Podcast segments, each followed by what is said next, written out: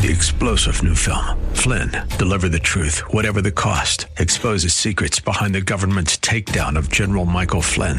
Flynn knew what the intel world had been up to. He ordered the first audit of the use of contractors. This set off alarm bells. He told the truth. He was the most dangerous person for Donald Trump to hire. They had to get rid of Flynn.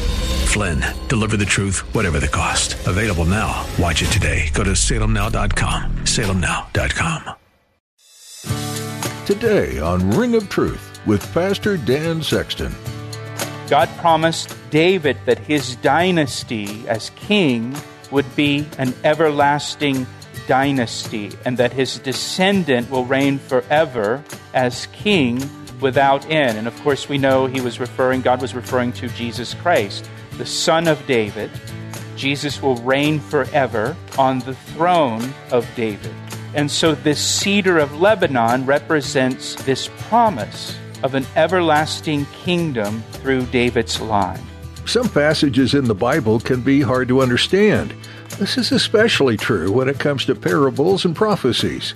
Well, in today's edition of Ring of Truth, Pastor Dan helps you unpack an Old Testament parable that has lots of unfamiliar imagery. The cedars of Lebanon is an example of this. You'll learn that these cedar trees were tall, strong, and able to last for ages.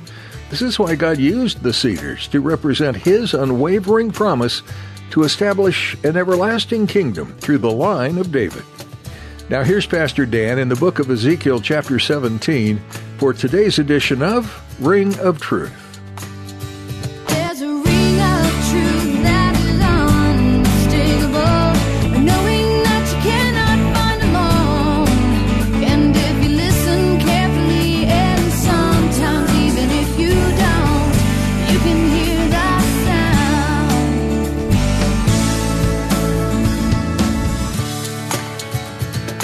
Ezekiel 17, 2 Chronicles 36.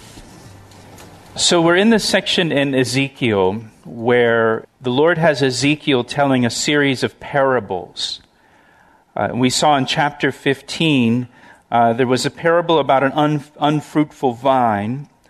And then in chapter 16, there was a parable about an unfaithful wife. And in chapter 17, we have a parable about a, a great tree and two eagles.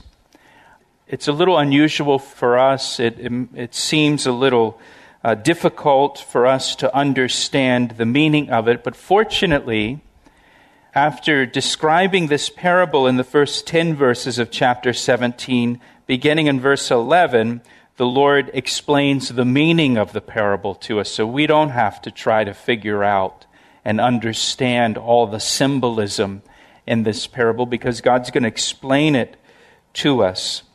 And the imagery that God uses in this parable in chapter 17, as I mentioned, it's the image of a great tree, a cedar of Lebanon, and two eagles, which again, it's, it's very unfamiliar to us, but this imagery that's used here in chapter 17 was actually common imagery in the ancient Near East. Eagles in the ancient Near East were often used symbolically to symbolize royal strength or the strength of a king or the strength of a king's military. And trees represented kingdoms or nations. Kings that were in battle were often described with the imagery of an eagle. Uh, some kings really beginning with the Babylonians all the way up through the Roman Empire, actually used an eagle as an emblem of their, of their army. Elsewhere in the Bible, we, we see the same imagery used in Habakkuk chapter 1, for example. Uh, the Babylonian army is described as like an eagle swooping down to devour their prey. Again, speaking of the Babylonian army. Uh, we find this imagery in artwork that has been discovered by archaeologists. Uh, archaeological discoveries also show the same kind of imagery of eagles and trees representing kings and kingdoms. Uh, archaeologists have found it among Assyrian artwork and Babylonian artwork.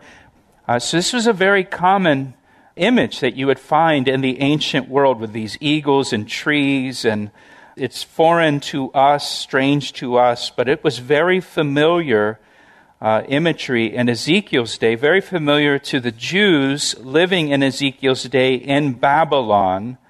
They understood the symbolism of this parable. They understood what the eagles represent and what the tree represents uh, and, and everything. So, what I'm going to do here in chapter 17 is I'm just going to read through the description of the parable all the way down to verse 11 where God gives us the explanation of it. Uh, and then we'll kind of explain it.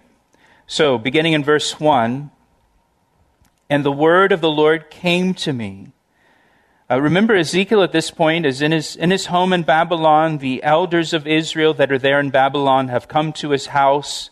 They're sitting with Ezekiel in his home when God begins to give these prophetic words to Ezekiel that he shares with the elders of Israel. And so the word of the Lord came to me, saying, Son of man, pose a riddle and speak a parable to the house of Israel, and say, Thus says the Lord God, a great eagle with large wings and long pinions, full of feathers of various colors, came to Lebanon.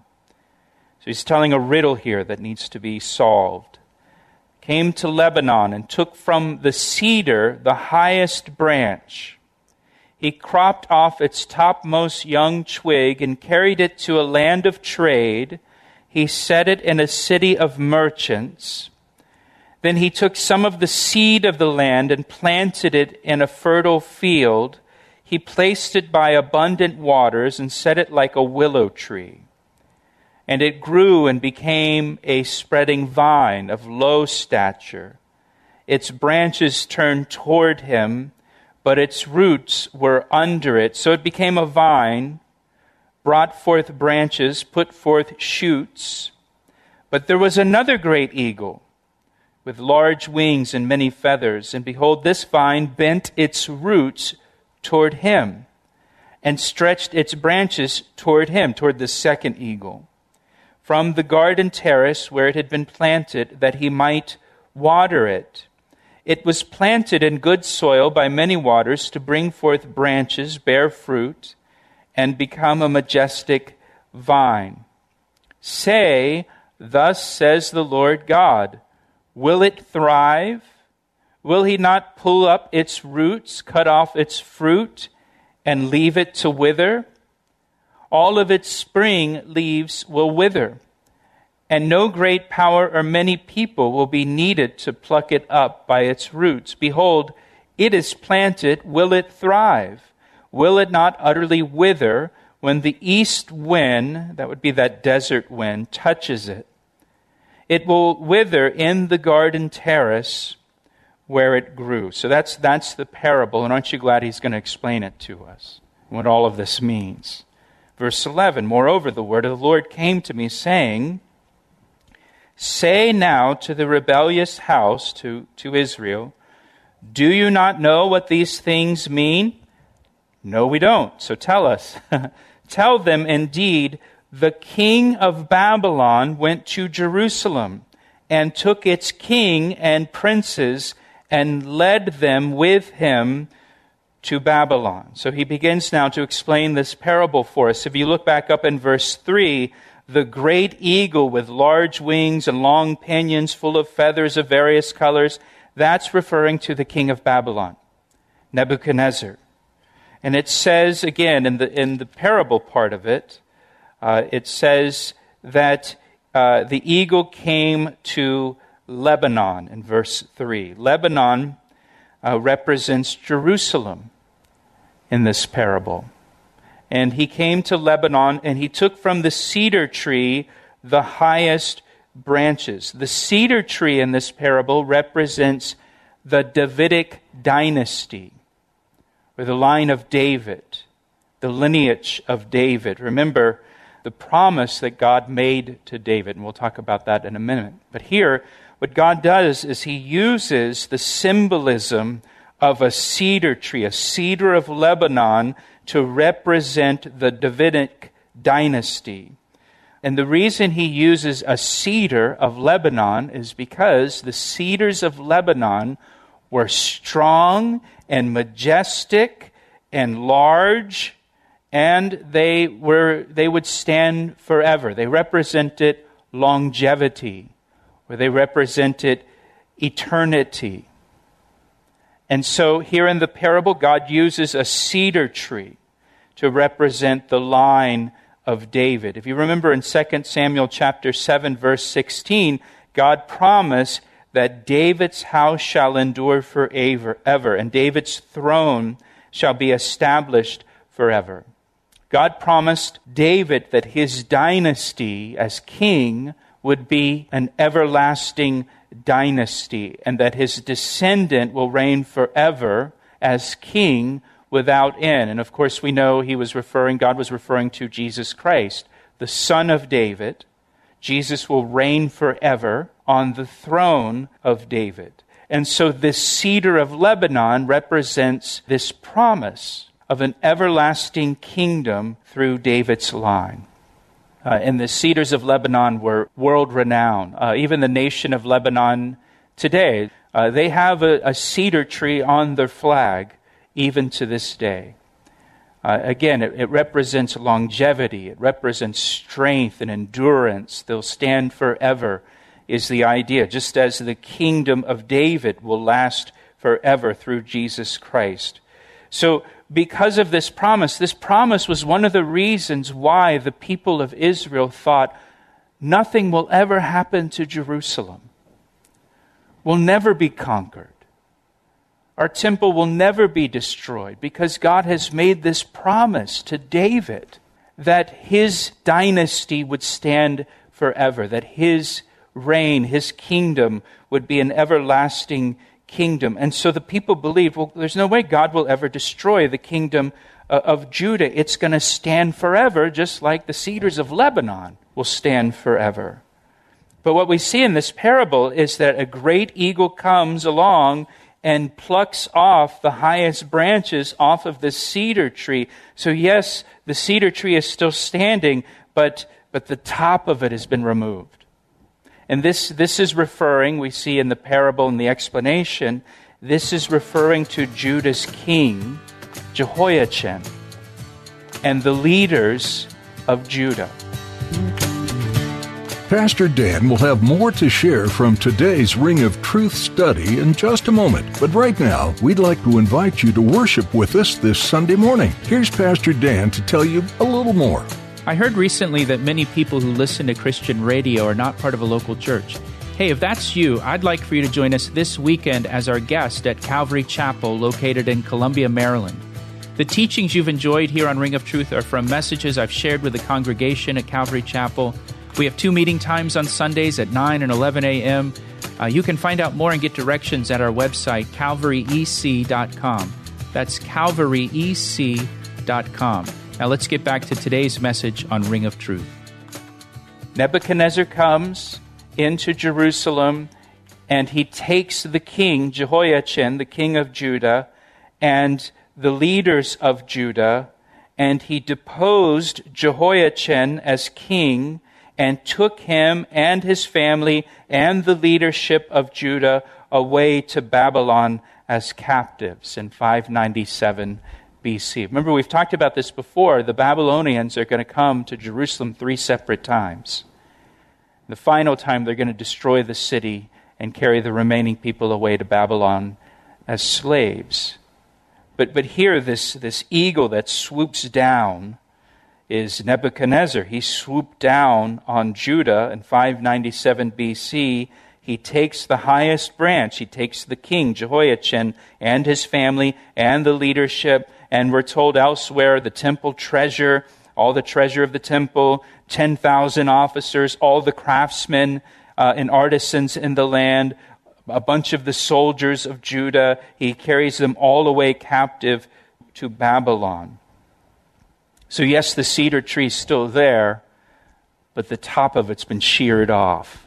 The highest point of it has been sheared off. The leadership of Judah has been led away to Babylon. This, if you're a note taker, this is described in detail in 2 Kings uh, 24. So now look at verse 13. It says, And he took the king's offspring, and he made a covenant with him and put him under oath. He also took away the mighty of the land, that the kingdom might be brought low and not lift itself up, but that by keeping this covenant it might stand. So after Nebuchadnezzar removed Jehoiachin as king and all the leadership of Judah, then Nebuchadnezzar installed Zedekiah as king over Judah. And Zedekiah was Jehoiachin's uncle. He was a relative of Jehoiachin. Zedekiah was a puppet king of Judah. Notice in verse 13 it says Nebuchadnezzar made a covenant with Zedekiah. He put him under an oath. Zedekiah was subject to Babylon and, and served at the will of Babylon. If you look back in the first half of the chapter and verse 5, that's why he is described as a willow tree in verse 5. A, a, willow tree bows down, if you can picture a willow tree in your mind. It's kind of a bowed down tree, compared in contrast to a mighty cedar of Lebanon, this large, majestic, powerful tree that will stand forever. Now, the new king, well, he's like a weeping willow, right? He's bowed down in verse 5 just as Zedekiah was bowed down to Babylon and Nebuchadnezzar. In verse 6, now Judah under Zedekiah is described as a vine. Again, no longer a mighty cedar tree, a cedar of Lebanon, but a vine that's just running along the ground. And it says in verse 6 that its branches were turned toward him, its branches were turned toward Nebuchadnezzar, subject to him, submitted to him, and serving him. Now, verse 14 again says that the kingdom might be brought low like a vine. It's no longer a tall cedar of Lebanon, it's brought low like a vine and not lift itself up, but that by keeping his covenant it might stand. So when Zedekiah was put in place as king over Judah, as the vassal king under Nebuchadnezzar, he, he made a covenant. Nebuchadnezzar forced him to make a covenant, promising to serve Babylon and to serve the interests of Babylon. So he's a low vine now. He's a willow. Then, verse 15, it says, But he rebelled against him. Zedekiah rebelled against Nebuchadnezzar by sending his ambassadors to Egypt that they might give him horses and many people. Will he prosper in this? Will he who does such things escape? Can he break a covenant and still be delivered? So Zedekiah, when he's king, he reaches out to Egypt for help, military help against the Babylonians. Egypt is the second eagle in the parable. If you go back and look in verse 7, but there was another great eagle. That's Egypt. So Zedekiah rebelled against his covenant with Nebuchadnezzar. He reached out to Egypt for help.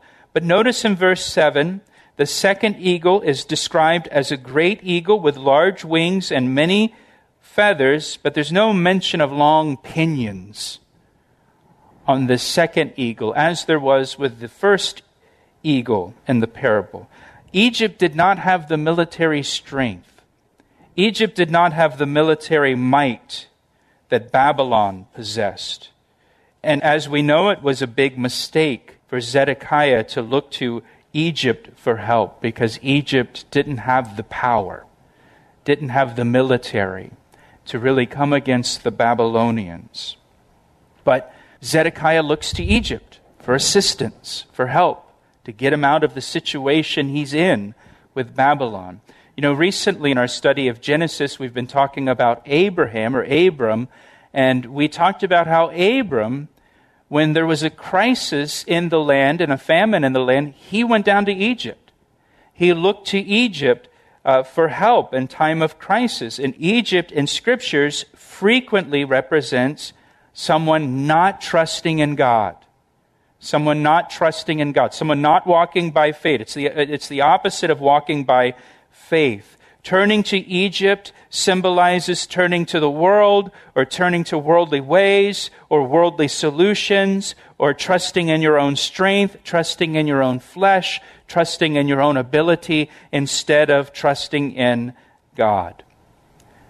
And that's what Zedekiah does. Just as Abraham went to Egypt, Zedekiah is looking to Egypt for help. Zedekiah and the kingdom of Judah, they didn't turn to God in their hour of need. They turned to Egypt.